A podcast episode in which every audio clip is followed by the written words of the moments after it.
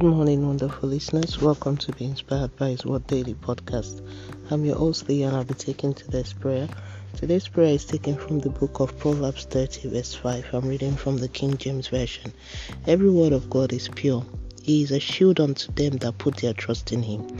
Let's move on to the prayer point. Eternal Rock of Ages, I magnify your name and worship your majesty.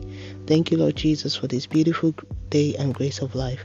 Lord, thank you for forgiveness of sin and your blood shed for my salvation. Lord, thank you for your mercy that prevails over judgment of sin. Lord, thank you for shielding me away from the harm of the workers of iniquity. Lord, grant me grace to be obedient to you always and never run against your will. Lord, destroy all unwanted situation that is tampering with my faith in you. Lord, arise and help me. Let all delay to my answers be permanently removed.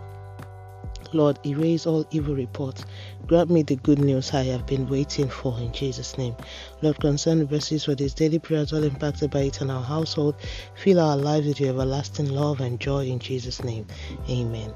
Thank you, Jesus, for answering prayers in Jesus' name. Let's move on to daily confession. Sin shall not have dominion over me. I am operating the power of the word of God. I am the righteousness of God in Christ Jesus by faith, as Jesus sees am I in this world. The word of God is, is my shield. The Lord is my protector. I will never fall victim of any negative occurrence.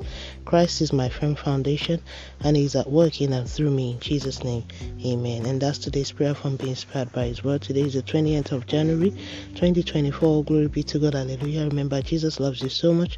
Always walk by faith and not by sight. Don't, don't forget to be a blessing to someone by sharing this. And tune in tomorrow, Father, that wonderful time of prayer to the glory of God and by His grace. Have a wonderful day. God bless you. Jesus is coming back very soon.